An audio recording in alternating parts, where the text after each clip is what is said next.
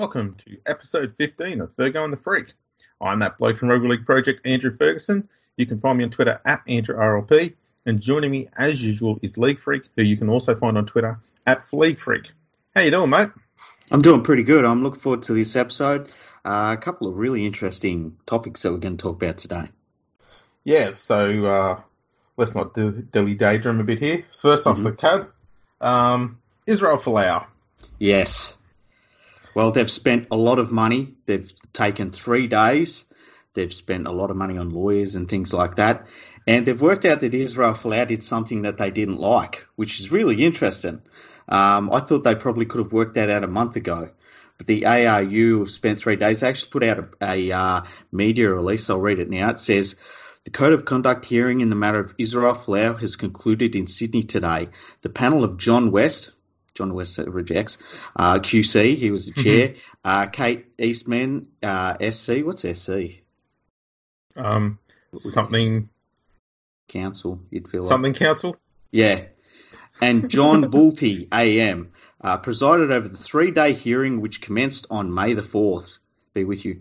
The panel has today provided a judgment that Israel Folau committed a high level breach of the professional player's code of conduct with his social media posts on the April the 10th, 2019. The panel will now take further written submissions from the parties to consider the matter of sanction. A further update will be provided after the panel delivers its decision on sanction. Now, that's their whole media release. It doesn't really say much outside of the fact that they've given him the highest level that they can under the player code of conduct, and that allows them to open the door to sacking him without paying him. Um, there were rumours that they offered him a $1 million just walk away from the game settlement, and he rejected that. The ARU has since denied that, but this has turned into a real mess from the uh, for the ARU, and I just don't see how they get to any situation that makes them look anything but the bad guys. Yeah, they've um, they've really put their foot in it here. I can, I'm going to say from the outset, okay, I don't agree with anything that that Israel Folau said, and I, I, that needs to be said clear. But in Mm-hmm. yeah, we're saying not, that, not well, neither of us are uh, defending what he said. It's more the situation that we're talking about. That's exactly right. And I think if we're going to be honest about it, um, the Rug- Rugby Australia made the error of getting involved. Because um, I think if this had been something that happened in the NRL, the NRL would have just let the player suffer the consequences of their own actions because they brought it on themselves so bad. I I'm reminded of an incident a while ago, and I think it was Ryan Stig. He made some sort of comment as well. I can't even remember what it was now. I just remember the name. And the NRL just said, you know what, you know, we watched the answer. That's that's his opinion. That's his decision. He's free to say that, and he's free to defend it. And I think that's the sort of approach that Rugby Australia had, should have gone with, because by getting involved, all they've done is put themselves in a lose-lose situation, and there's no winners here. Like we're already hearing talk about dissension within the Wallabies. If he gets if he gets the boot, then the Polynesian players that are within the Wallaby side will not be happy because they agree with some of those views, or maybe even all of them. And if he doesn't get the boot, then the the players who don't agree with his views, they're not happy with the decision either. So Yeah. They've they've painted themselves into a corner that they and there's no doors around. They just can't get out. And so now they've come up with this decision where they they can essentially sack him without paying him out. And there's just too many grey areas in the whole discussion, which would allow Israel to sue them and put the cleaners through them because he could just argue, I didn't say anything. It's a picture that he posted, and it's mm-hmm. containing, I dare say, commentary which is agreed upon by the Bible, I guess. So it's it's not even based on a book that he wrote. It's a belief he has. And Yeah. one last thing, um, the whole inclusion policy says that you need to respect people of, you know, race, religion, faith, um, sexuality, all that sort of thing. And too many of those things, as we've just found out, don't agree with one another. And so you Yeah. can't sit there and say, right, we're going to defend the homosexual people here, which they've got to do, but you can't at the same time condemn another group of people because you're you're you're being hypocritical towards your own statement where you everything's supposed to be inclusive. And that's yeah, not, like that's if not, if yeah. everything's okay, if we're supposed to be one big family and holding hands and singing kumbaya, it it doesn't work when you have um, different opinions on similar subjects, and it, it really is a, a, murky situation that I and I've said this for a long time. I don't think sporting organisations should get involved in this sort of thing. I could understand if the ARU looked at his post and said, "Look, we're going to fine you over this because this is just," and for the most part, and I dare say that this is less about it's less about these sporting organisations worrying about what really happens to the community and the effects on the community when a player says something. It's more about not wanting to have the PR situation that they've got to work through. Yeah. I don't I, I really don't think they care, to be honest with you. I don't think and it's not just the AAU, I'd say this about any sporting organisation. I don't think they really care about this sort of stuff, but I think they don't like the negative PR that comes out of it. Um, and that's why they have in place a lot of these code of conduct things. I think that if they had fined him in the beginning and said, look, we don't agree with it, we're fining you, and just got on with it, we probably all would have forgotten about this by now. It would have been in the past. Um, but they kind of made a, a, rod for their own back in the sense that Israel Folau was doing this last year. They brought him in, asked him to stop, then gave him a massive contract extension, and he pretty much immediately started posting this stuff again. And now they're in a situation where they want to sack him, eh, but not pay out. It's something like a four million dollar contract that mm. he has. I just don't see how they get out of this without being in a terrible situation because they either sack him and, and it ends up in court. And my guess is that any lawyer worth their salt would be able to say, look, this guy's been sacked for his religious views, and that I'm pretty sure that's illegal in Australia. Um, they sack him and pay him out, in which case they've lost four million dollars to see their biggest star walk away from from the sport in a World Cup year, and I mean, he, and I've said this before. I think he could be playing rugby league as soon as the rugby league club wanted him. I don't think the ARL would properly stand in his way. I think they'd fold. Um, or he go, he, even he just gets the money and goes overseas, and we never hear from him playing sport again. It's still a lot of money to give a guy to not pay for play for, especially for the ARU, who doesn't have that much money to throw around.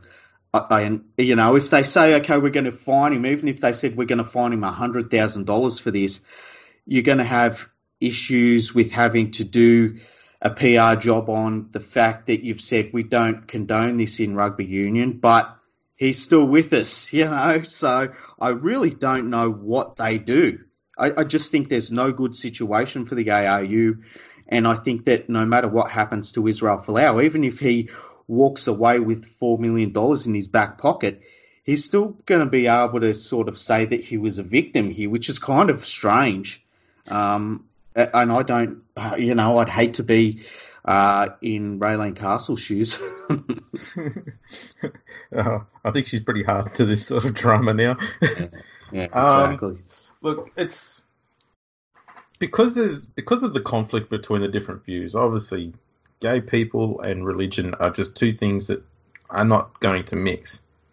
Um, if you're going to have an inclusion policy that includes both, then um, yeah, you've got to expect this sort of stuff. Mm-hmm. I, I, wonder if if it had been a gay person criticizing criticizing Catholics, yeah. whether we would have had the same amount of outrage. And I'm not yeah, saying that because um, I don't I don't say that because I think that one one group of people has more sway or anything like that over the other. I just think I just think that there's less um, there's less interest in religion these days than what there used to be. Mm-hmm. And so I don't think um, religious views are as passionately held today as they used to be. That's just my view. Mm-hmm. Whereas someone's freedom to, to, you know, to be free to express their sexuality as they please is a right that I believe everyone should be able to have. Mm-hmm. You know, I don't want, you know, I don't want to know that if my daughter gets older and she, you know, she, she learns that she's homosexual and she has to suppress it and hide it and shit like that. I don't see how that's living a happy life. So, you know, the the Catholics are allowed to live a happy spoken life, you know, but homosexual people have had to be hidden away for so long. I don't think that they should be should be treated as lesser people. But in saying that, you've got these two different groups. Um, sometimes you just got to say, you know what, they're going to clash. We're going to have both within our ranks. We just have to accept that there's going to be disagreements in that area. You can't sit there and pick and choose one over the other. Because as I said, you know, what happens if down the line a gay person has within the rugby union has a go at someone Christian, and they don't they don't use this as a benchmark, like the gay person doesn't get sacked. Yeah, and it, causes a lot of of friction. Where I mean, I think it, say Israel Folau has a gay teammate, right? I don't think Israel Folau is going to be like you know throwing holy water at him and stuff like that. I don't think that's going to happen for a second. Um, and these are obviously hot button topics that are very easy to make a media storm out of. And I think the problem that we've seen here is that Israel Folau has posted something which I, I mean, and we, we've said it in a previous podcast. It's just, I don't know why he did it. You know, I, I thought it was just stupid. Um, and if you go by his list, then, you know, most people are sinners that are going to hell. But you know, the I think the ARU tried to stand up and try and put themselves on some moral high ground on the back of it, and I think it's blown up in their face. Well, it has um, because you, there's no moral high ground on either side of that argument because you're going to be you're going to be essentially indirectly attacking one minority group over another. Mm-hmm. Doesn't matter which side you pick, and yeah, that's that's why it was. I think it was a bit silly that they decided to side one way or the other when they should have just said, you know what, this maybe this is a conversation that needs to be had. Mm-hmm. You, know, maybe we can find a way to find peace within the two groups, at least within Rugby Australia. Mm-hmm. Um, instead, they've used it as an opportunity to take a hardline stance one way or the other, and it just, to me, it sets a bad precedent. Um, yeah, and this is like, be the last time this happens. Yeah, and like an inclusion policy where's the inclusiveness of Israel Folau's views, exactly right. even if you don't agree with them? Because yep. Israel Folau doesn't agree with other views, obviously, and he's made that pretty clear. The the thing that I have a problem with all of this is that they, they Rugby Australia knew this is what they were getting. Hmm. They knew this is what they had, and even so, they gave him a long term, big money contract. And now they've turned around and they've been like, "Oh my goodness, like, you know, we can't have this in the game. And it's like, you, but you knew that this is what you were getting. Like it wasn't a, it wasn't a shock to anybody at all. And they've just made a rod for their back, and there's just no way that they come out of this smelling of roses. And we've already seen, and I don't know what his name is, but that Tongan Thor player that plays for uh, Queensland Reds. I don't know his name. I don't follow rugby union at all. But I saw some quotes from him where he was pretty upset that this was all going on. And he was basically saying that uh, they might as well sack all Polynesian players now. Now, I don't think he talks for all Polynesian players. I think that you know, everybody needs to be judged on their individual values that they show in life. I, I don't, I'm very against just lumping people together for the most part.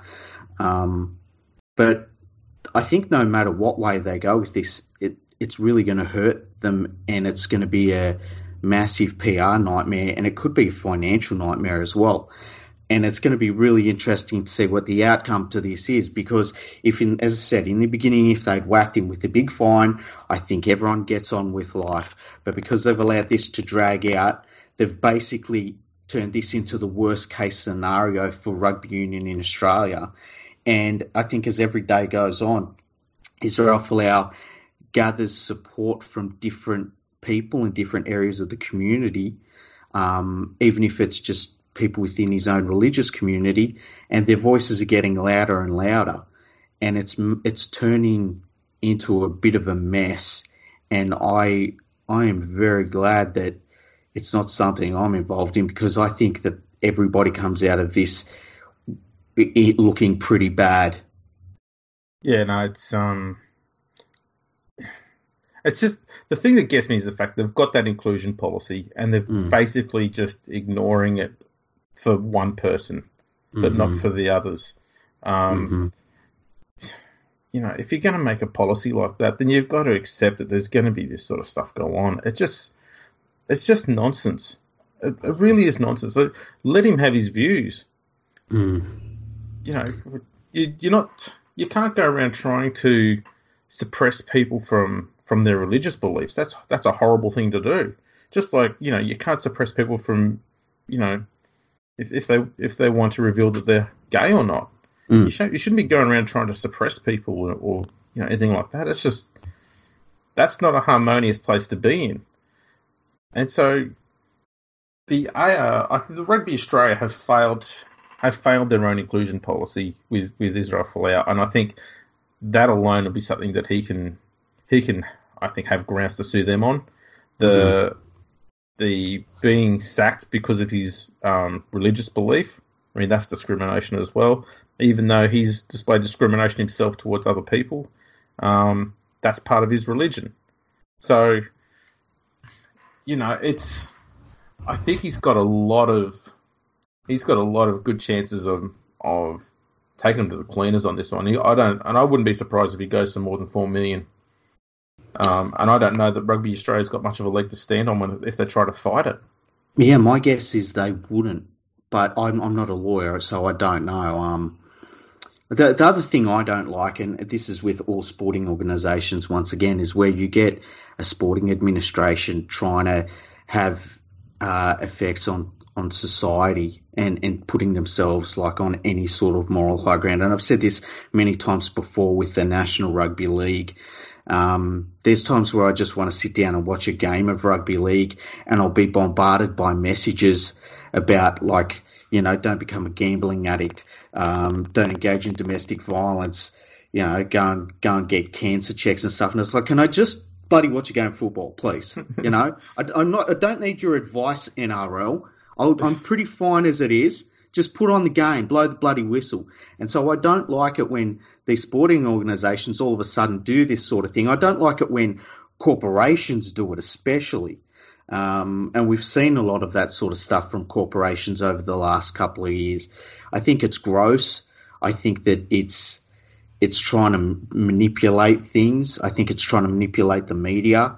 I don't think they uh, that most of these places honestly really care. I think they do it just for brownie points, and uh, I think when push comes to shove with most of these organisations, they really show their their true colours when it comes time to make some money or make sure that they get talent on their books. Now, in that sense, Rugby Australia is going in the opposite direction. They're probably going to lose a lot of money on this, and they're going to lose some talent but at the same time they're they're just focus on running rugby union. You know, what are you doing? Yeah. They're spending all of this time and money focusing on this, which is kind of like a, a media, you know, social issue when they really should be spending time and money just running the game of rugby union in Australia, which is going really, really poorly right now. So, and that's one of the things that jumps out at me over this as well. Yeah, it's um, I, I do agree with what you're saying before too about all that that um social welfare stuff that especially in the NRL do. I think the, as you're saying too, the NRL does it largely to counter the negative press they get, Yeah. um, and a lot of that press is unwarranted. But it's they're they're doing all of this stuff in communities to show how how good a brand they are. Mhm. Um, so yeah, it can get a bit can get a bit carried away. I I agree Yeah. with that. Yeah, when you Um, see certain players in the NRL running out on with white ribbons on their bloody jerseys, I mean, give me a break. Yeah, especially if it's like Matt Lodge or Robert Lui. Yeah, Um, God, that was horrible. yeah, Um, yeah, you know, I get what you mean there. I I don't know how the RO, the, the Rugby Australia deals with this. Um, I I think they've I think they've shot themselves in both feet. hmm Yep, pretty much. Um, All right. So let's move on to our next topic, which is a little bit more fun, but we'll get stuck into another sporting organisation.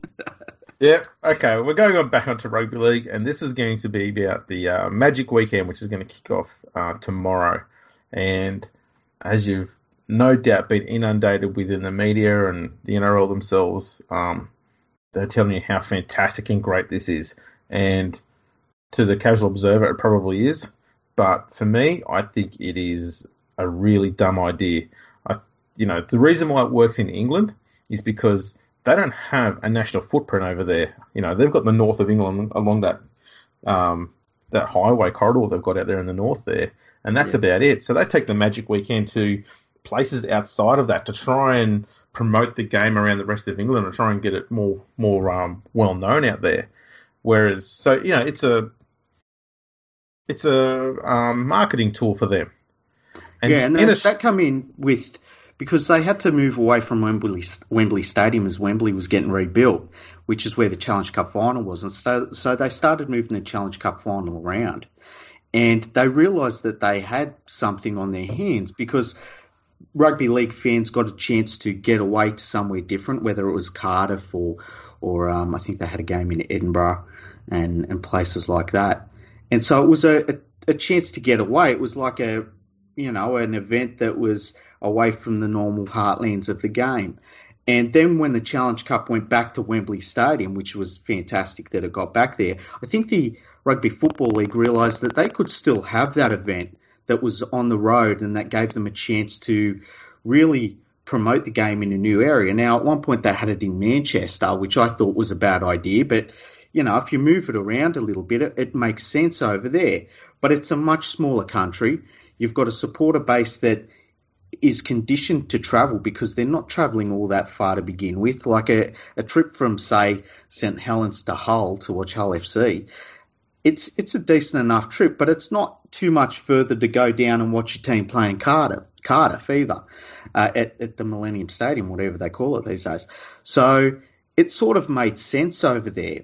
And I remember when Shane Richardson, who works at the uh, the Rabbitohs, was saying that we should have it over here, and I'm like, well, the dynamics are completely different. And somehow it, it gathered momentum, and now we're seeing it promoting the game in Brisbane, apparently, where I know the game in Brisbane's really struggling for media attention and you know crowds and everything. It it makes no sense. Yeah, um, I argued all along that if, if we have to have Magic Week in Australia, it should be a promotional tool, and we should be putting it in places where we're thinking of expanding the game to. So, mm-hmm. first place off the top of the top of the um, tree would be we have we should have had this in Perth this year. Mm-hmm. Yep. They've got that magnificent big stadium there, put all 16 teams there, play all the games there, and just absolutely inundate the entire city with rugby league for an entire week. Mm-hmm. And just get those people at fever pitch about it and get them in there. And you go, right, we know these people here love it. We know we're going to get it here. You know, you use that as a as a building block to get that team over there. And, it, you know, we've been mucking around for so long to get a team in Perth. We, we really need to start moving forward on that a lot, a lot more quickly, and things like this would help. Um, other places you'd go to would be places like Adelaide. You take it to like the South Island in New Zealand. You know, even even Melbourne if you need to. When they're you know a, a crazy idea would be in that week off where AFL has a week off between their last round and the and the first week of the finals. Imagine if you put Magic Weekend at Dockland Stadium or the MCG on that yeah. one week off when AFL's all having a rest, and then all of a sudden the whole city is just swamped with rugby league. That's how you use it. You don't yeah. take it to a place like Brisbane where everybody just loves rugby league and watches it anyway. You're not you're not doing anything with it. It's just a, I just see it as a waste of time having it in Brisbane. It'd be like if you put it in Sydney. Like, yeah, it's not going to work. There's no point to it. Exactly. All you're doing is alienating a, a ton of fans who probably can't afford to go there because, as we know, as soon as you put one of these big events on in a city somewhere, all the hotels jack up their prices, and it automatically just leaves a lot of people unable to go. And so these people will all be sitting at home watching it on TV, where instead they'd rather be going to the game and watching it there and having a proper event. And it's just you've just alienated a whole heap of fans, especially those in Sydney. Um, yeah, and and you, as you say, it's got to be something where you take over a city. Like I like the idea of going and having the entire round played in New Zealand. Like, and I would play it in the North and South Island and just be like, you know, just take over. Just be like, this is a whole rugby league weekend in New Zealand. We're, go- we're playing games everywhere. Um, play. Make sure you don't play games in back to back at the same stadium. I would play them in different stadiums everywhere, and make it this giant promotional festival across the whole country. Um, I like the idea of taking it to Perth as long as you're doing that while you're announcing that Perth gets an expansion club. Yeah. Um, you know, even Melbourne, if you look at Melbourne, as you say, when they've got no AFL down there, you could play games at the MCG, you could play games over in Geelong, you know, just go in as many different places as you can and, and sell it as a festival of rugby league where the games actually count towards the premiership round. So they're not, ju- not just exhibition games or preseason games, they're the real deal. Um, I, I see zero value in having it in, in Brisbane. I, I see zero value in having it in Sydney. Um, and to me, I mean, they're talking about they'll talk about how many te- uh, how many you know people are at these games and stuff. I would dare say that the accumulated crowd for the weekend will not be uh, any more than we would normally see at, at um, any game in particular. But the other thing is too, I think that the clubs themselves probably signed off on this, or most of the clubs signed off on this for the fact that they don't have to pay for fees for their own grounds and and having everything open themselves. Like I think that this is probably a cost cutting measure for the for most of the clubs. Um, having the NRL take over a stadium and, and pay all of the money for that, I would suggest that most clubs are saving quite a bit of money this season by having the, all of their games played at Suncorp Stadium. Yeah, and I dare say the the NRL's getting a fair bit of uh, coin in the pocket from the, the Queensland state uh, government as well, which mm. I dare say the clubs are getting a, a, bit of that pie too. So yeah, I can I can see it from from the club's point, but it just it that's the only benefit to it. The rest of it is just is just nonsense as far as I'm concerned. Mm-hmm. Um, but yeah, what do you what can you do? Um, I, am always been big on having the game being promoted in in new areas or areas where the game is struggling, and so. Yeah. I hated the fact they scrapped city versus country because, Yeah. you know, the argument was one that I'd seen time and time again, especially with New South Wales versus Queensland before Origin. That is, oh, you know, the team from Sydney or slash New South Wales always wins and they always flog them. What's the point of this game? And they don't see it from the perspective of the people that were in Queensland at the time or in country New South Wales, Mhm. where they just want to barrack for their team and see how they go against the big boys from the big smoke. Yeah. And you take away city country, you ruined all of that. And it, as much as we see NRL games going back there, and you get good crowds and whatnot, but there's no real kick on from it. Just everyone goes because it's an attraction. Oh look, it's like it's like bringing a band to the area. You know, if Metallica went and played in Wagga, everyone would flock to see it. Oh, wow! Mm. And then after that, they'll just go back about their lives. It's Mhm. not, you know, it's not helping grow rugby league in that area there because the the people aren't going along to watch a team they are passionate about, which is someone representing them. They're just watching a team Yeah. that usually watch on TV. It's just oh, they're, they're down the road today. Yeah. So you know, I'd I'd rather we had better emphasis on country rugby league. I've got Yeah. lots of ideas. Most of them are probably un you know unreasonable because of costs and stuff like that. But something has to be done. That that Riverina area has been getting chewed up um, big time by AFL for well over a decade now. Um, and it used to be a massive rugby league nursery. It still has plenty of players coming out of it, but you know it's it's a common theme going on around uh, country Australia.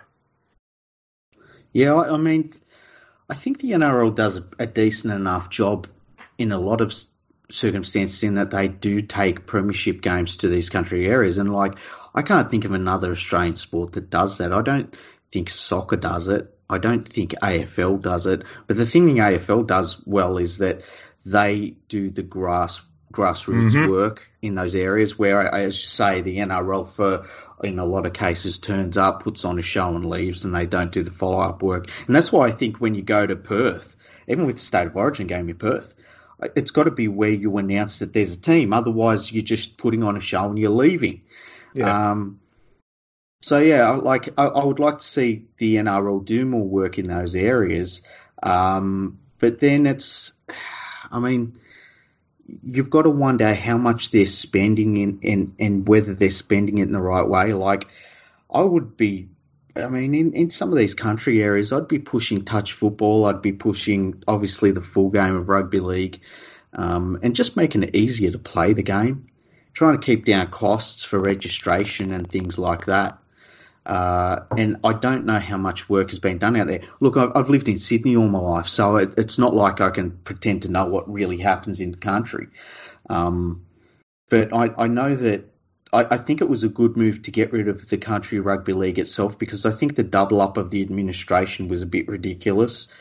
Um, where you had the New South Wales Rugby League was basically looking after Sydney, and the Country Rugby League was trying to look after everything else. I thought that was ridiculous, but um, I don't know that once we've streamlined the the administrative setup in rugby league that it's actually done anything to add it, like maybe with them costs that were saved, that that money flowed back into country rugby league. Um, and you know more can always be done. That's that's one thing, but I think definitely when we take these games to new areas, it's got to have a follow up. It's got to be for a reason. It can't just be put on a show. We take the money, we take the local council's money, and then we you know wave and we'll see you next year. We can't be doing that. No, and look, there's simple things they can do which um, which would help. So you could have like a, a um, you know, start televising games from the bush. If it's mm-hmm. something like um, Group Nine versus Group Two or something like that, pop it on TV, or you know, occasionally take them up to Sydney and put them on before a big NRL game, and actually give it the same treatment as an NRL match. Mm-hmm. And it's just that little bit of extra effort, that little bit of extra emphasis, and it's not. I don't think it would cost that much money to do it it would have such a big kick-on effect in the game in those areas. There, you're getting all of these unknown players are getting recognition. You got all these people putting more eyes on it. You're getting more interest in the game outside of Sydney. Um, I can't see a negative to doing simple things like that. And the the little steps that wouldn't cost much money or time for the NRL to do, but they'd have just a huge effect on grassroots footy all around the country. Mm-hmm. Yeah, I, I agree, and it like it would be really good if they could set up some sort of, and, and we've seen it a little bit. It's getting better and better where you can get to view the lower grades of the game, and some of them are shown on, uh, I think YouTube. They put them straight on YouTube. Mm. Um, it would be cool if they started doing that for some of the country games. Um, I don't know how many people in the country have the internet infrastructure to be able to watch those games live, but there would be some people that would be able to see them that normally wouldn't be able to see them. So that would be handy. Um, and I, I, also think what I would like to see in the off season is a national coaching clinic set up by the National Rugby League where they just get out to different areas with different players and things and really promote the game, promote how to play the game to, to young kids. I think that would be fantastic if that's what we saw every off season because I think that's a real hole in the in the development pathways of the game. Just having like our star players. And look, you're not going to get every star player, but getting players that are first graders out to different areas and doing coaching clinics and things like that, um, and getting young people excited to want to play the game of rugby league. Exactly, and the good thing about that is to take a lot of those players away from doing dumb shit in the off season. That would go and create bad press for the club for the game. Yeah, yeah exactly. Oh, jeez. Don't get me started. Think of all the all of the kiddies Adam Elliott could have helped instead of putting his dick in a glass of beer. Or whatever you know, it was he did. I just thought he didn't know how to drink beer. It's just like, you know, trial and error. is this a straw? no, it's not. if it is, that doesn't taste very good. Getting oh, a bit man. blue. yeah. Well, yeah. So I think we're we're pretty pretty much in agreement on both subjects.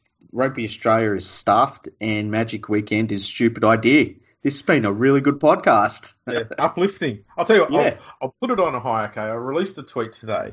Yes. Right. Between the um, all of the premiership games played in the New South Wales Rugby League slash ARL slash NRL and the finals games, um, the two All Star games, all of the internet, interstate games between New South Wales and Queensland prior to Origin, all of the State of Origin games, and every international game ever played at Lang Park slash Suncorp Stadium. A total of 450 games, and they've had 12,938,149 people go through, which means at Magic Weekend, we are going to see Lang Park actually have its 13 millionth person come through from those games. And they're just 61,851 people short of that mark.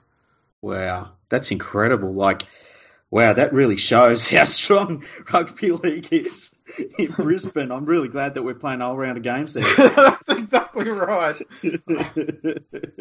oh, that, that mark should be, I dare say, that'll be topped in the first game on Friday. Yeah, yeah. Well, we've got a game tonight at, uh, and that's Titans versus Sharks. So right. yeah, first game Friday, West Tigers versus Panthers. Oh, our teams are playing each other. Ah. How funny wow. would that be? Had the 13 million, 13 million people come through to watch a game in Brisbane that won't have a Queensland team in it.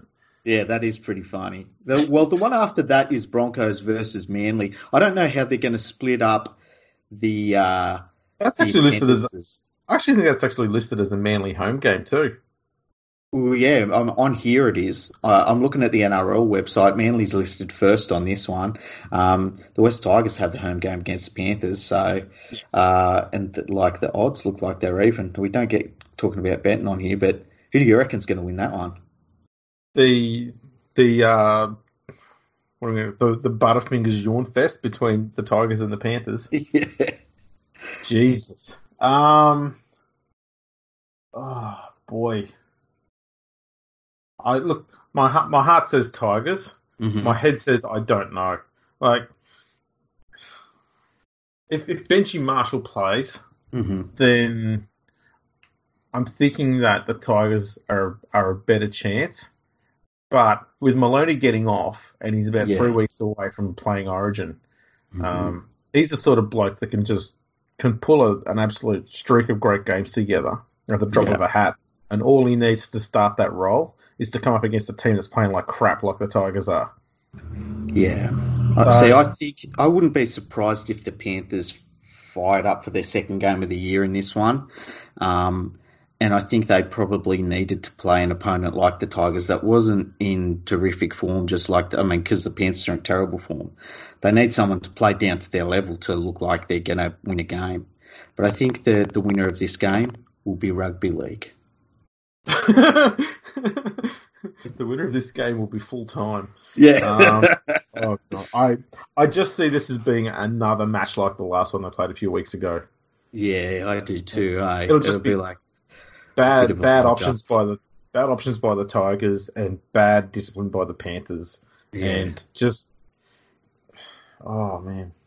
I'm, I'm not looking forward to it. Not because I think my team's going to lose, but, but just I just think it's going to be a real bludger of a game. So that's one thing about this Magic weekend they're having, right? Have you heard any promotion about any of the individual games at all? None. None at all. It's like the, it's just like it's like one big event, and none of these games like that's a really inter- that's an interesting game, even though both teams are playing terribly. Manly versus Broncos will be interesting because you just want to see how the Broncos are going for that one, and Manly's going pretty well. Knights versus Bulldogs. I'll make sure that I've got plans for that one. Um, Dragons versus Warriors could be a really good game on Saturday afternoon. Storm versus Eels could be a really good game. That's fourth versus fifth. And the Roosters playing the the Raiders. That's, that's first the versus one. third. You know, that's, that's the one I'm, game. That's the one yeah. I'm keen to see. You know, the... and then we've got the Rabbitohs playing the the Cowboys, who, you know, the Cowboys really need to put on a decent performance in this one because a loss here really that might put them out of any, you know, thoughts of getting into the eight. So there's some games here that really do matter, but it's just there's been no promotion at all about the actual games of football. It's just been more a, a, case of like, oh, we're doing this thing, and and that's it really. I mean, even the NRL um, Twitter account, they changed their logo to a, a, green M, and it took me bloody ages to work out what the green M was. And I'm a rugby league fan. I'm like, what is this M thing? Like, uh, oh, it's Magic Round. All right, uh, well, who cares? You know. So, so was, it's very strange. I was going to say, I'm surprised they haven't pulled, pulled out some more um, Wayne Bennett returning to Brisbane commentary. Well, that's what I was thinking. Like, there's no. the thing that got me thinking about that just now was there's no more Cleary versus the West Tigers going on. You know, that three weeks ago, that was the storyline heading in, and now it's like, oh yeah, it doesn't even exist anymore. I, th- I think the media might be cottoning on to the fact that trying to talk up a, a rivalry between coaches doesn't actually talk anything up because people don't get a payoff. Yeah, You know, yeah, exactly. oh, it's Cleary versus the Tigers. And you go, yeah, all we saw was just two teams bumble around for 80 minutes and then no one scored any points and it was dull. Yeah, And no then they one did it again with they did it again with with with um Bennett and Seibold. And you're sitting there going, we still didn't get anything. Like the South just won that game convincingly and just strolled home. Mm. You went, okay, what about that big rivalry? And so I don't see it as as promotion of the game. I see it as a distraction from the game. So do I. I think most people do as well. And, Yeah. and I think this, the way that this round has been marketed, there's been zero emphasis on the actual games of football. This is right. It's a it's a real worry the the way the game is sort of being advertised and pushed. It's like they'll they'll try and find any flimsy reason to talk about it, but a lot of it it's not actually about the actual game. Hmm. I was actually Well- thinking maybe maybe we could probably start our own promotion thing up where we could talk about two referee clashes. Yeah, that'd be good. How will Bloody, these two uh, work together? Yeah, you, who would you go for? You'd go for Ashley Klein and uh, what's uh, Henry Perenara. They're two that people fire up about. Well, maybe maybe Tim Roby and Hen- Henry Perenara, given the cultural differences between the fact that one's from New Zealand and one's from England. Yeah, I mean, we're, we're clutching at straws here, but I mean, isn't that what it's all about? that's what the media does. In fact, I, I heard someone on a TV show saying they don't like each other. So there you go. Ooh. Yeah, I've got nothing to back. Got nothing to back that up, but Ah, there you go. don't, don't worry about don't worry about sources, mate. Oh, jeez. Well- don't worry about that. I think that's been a good episode. We've uh, basically rubbished two different sport, sporting organisations, and uh, that should be an uplifting thing to go into tonight's game for the, uh, you know, Titans versus Sharks. Hang on, it's tomorrow's game, isn't it? Oh, it's tomorrow's game. Yeah, sorry, Yeah, mixing my days up. yeah. It's all right. Or you'll just defy me and put this up tomorrow, and I'll just look like an idiot then. Ah, I should have done that. Alrighty. Well, yeah. I mean, uh, all right. So you can find us all over the place on the internet. As I said, as we said last time, you know, go to YouTube and subscribe and, um, you know, like all the videos on there. That'd be awesome. Go onto iTunes and subscribe on there and give us click on the the uh, you know five star review and you put something on there. We'll we'll um give you a, a mention. Um, we'll have to do another episode where we talk about Sp- uh, Spotify, YouTube, Pornhub. Um, we're just everywhere, really. Pornhub.